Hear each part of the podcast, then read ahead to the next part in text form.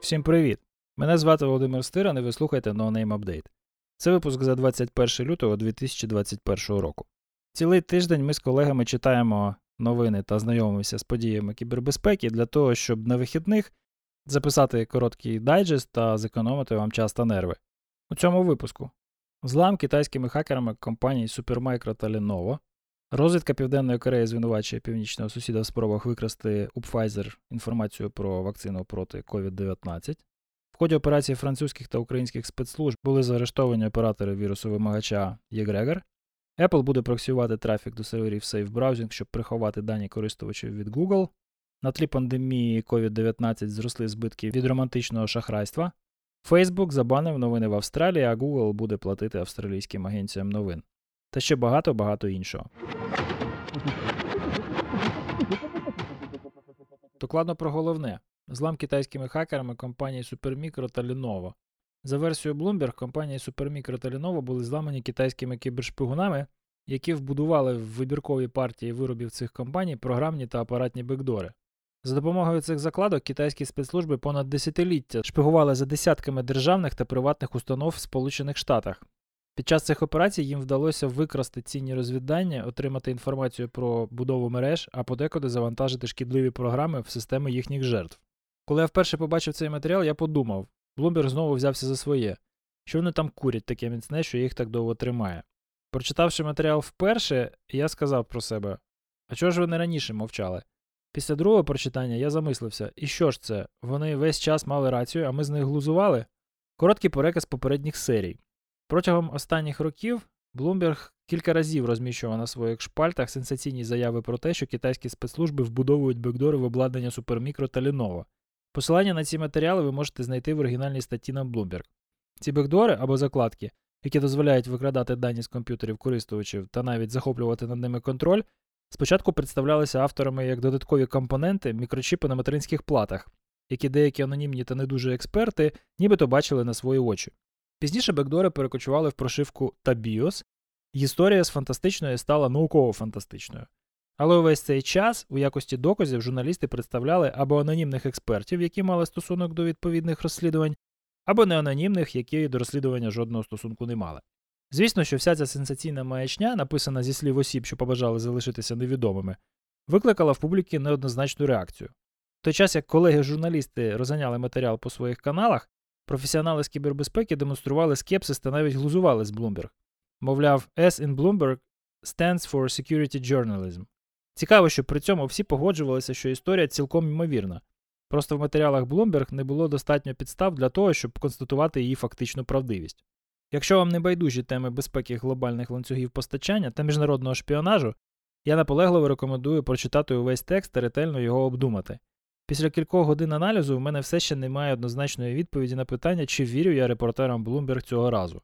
На шляху до цієї версії вони пропустилися багатьох помилок та хібних інтерпретацій.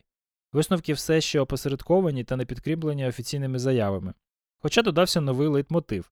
Журналісти стверджують, що уряд Сполучених Штатів навмисно тримає розслідування в секреті, щоб не відлякати китайських оперативників та не нашкодити ефективності контррозвідувальних заходів. Попередні висновки в мене такі: або Bloomberg геть загубився у власній теорії змов, або уряд та спецслужби США закінчені параноїки, і все цілком може виявитися правдою. Обидві версії цілком реалістичні, і щоб завершити ескіз ще одна. Чи не використовує Bloomberg нещодавню актуалізацію проблем ланцюгів постачання, щоб набрати кліків на старих текстах? Спостерігаємо, час покаже.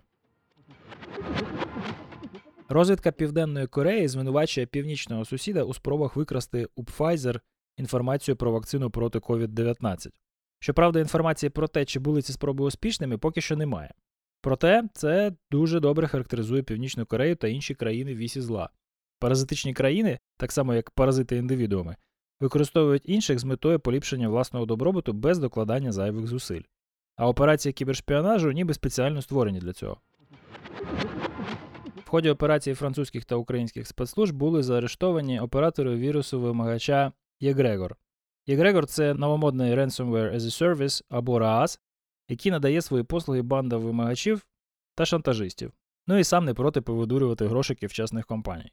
Здирники були необачні та зв'язалися з французькими компаніями Ubisoft та Gevco, після чого ними зацікавились французькі правоохоронці. Розслідування було швидким, і тепер вони очікують суду, а їхній сервіс недоступний вже понад тиждень. Apple буде проксіювати трафік до серверів Safe Browsing, щоб приховати дані користувачів від Google. Safe Browsing дуже класна штука в плані безпеки, адже дозволяє швидко виявити злочинні вебсайти та заблокувати доступ до них. Одне в цьому сервісі недобре, він належить компанії Google, яка становить найбільшу загрозу нашій приватності. Тому крок Apple цілком логічний та послідовний. Так само колись компанія почала рандомізувати MAC-адреси айфонів перед доступом до Wi-Fi, щоб уникнути іншої технології трекінгу від Google. На тлі пандемії COVID-19 зросли збитки від романтичного шахрайства. Це такий вид онлайн-шахрайства, коли зловмисні соціальні інженери знаходять одиноких жертв, втираються до них в довіру, а потім під різними приводами позбавляють їх грошей. Втрати досягли суми в 304 мільйони доларів. Це в півтора рази більше, ніж рік тому, і вдвічі більше, ніж в 2018-му. Локдауни та карантини обмежили можливість людей зустрічатися наживо, і шахраї цим вдало скористалися. Facebook забанив новини в Австралії, а Google буде платити австралійським агенціям новин. Вам може здатися, що таким чином Facebook намагається запобігти поширенню фейкових новин, але ні. Причина виключно меркантильна. Австралія вирішила законодавчо поставити крапку в дискусії, хто повинен платити за новини рекламодавці чи читачі. І відповідь оригінальна: за контент повинні платити ті, хто його в себе публікує, тобто онлайн-медіа. І в той час, як Google почав укладати угоди з австралійськими новинарями, Facebook їх тупо забанив, щоб не платити. А зараз ми йдемо на коротку перерву для того, щоб послухати оголошення від наших спонсорів. А зараз ми повертаємося до нашої програми. Коротко про важливе. 270 блокчейн адрес причетні до 55% операцій з відмивання криптовалюти. Дуже цікаве спостереження компанії Chain Analysis, яке показує, що приватність та анонімність криптоздирників та інших кіберзлочинців дуже переоцінена. Федеральна поліція Австралії заарештувала громадянина України за звинуваченням у здійсненні фішингових кампаній в 11 країнах.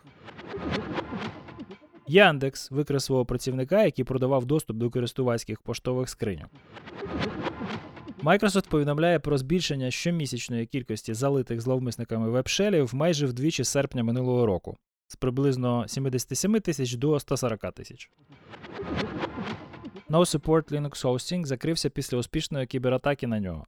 Пам'ятаєте, років зо 10 тому ми дискутували, чи може компанія збанкрутіти через хакерську атаку. Тепер це відбувається регулярно.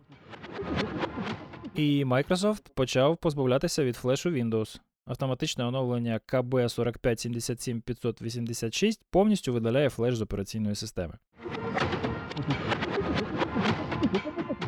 Вразливості тижня. PayPal закрив вразливість Reflected XSS з обходом CSP у функціональності конвертора валют. Після інциденту на водоочисній з паруді у Флориді ФБР застерігає від використання TeamViewer та Windows 7. Саме час, саме час. Dependency Confusion нова атака на ланцюг постачання програмного забезпечення. Дослідник безпеки Алекс Бірсон спромігся хакнути системи компаній Microsoft, Apple, PayPal та інших за допомогою нового вектора атаки, підміни приватної залежності в програмному коді на публічну залежність з ідентичним ім'ям. Статті та аналітика. Захворювання на COVID-19 збільшує ризики деменції та інших розладів мозку. Рекомендації. Анатомія зламу SolarWinds від подкасту A16Z.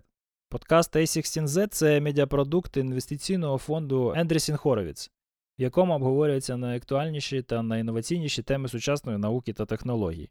І той факт, що один із випусків присвячено повністю кібератаці на SolarWinds, є ще одним підтвердженням підвищення питань кібербезпеки до вищої ліги. Тули і райтапи.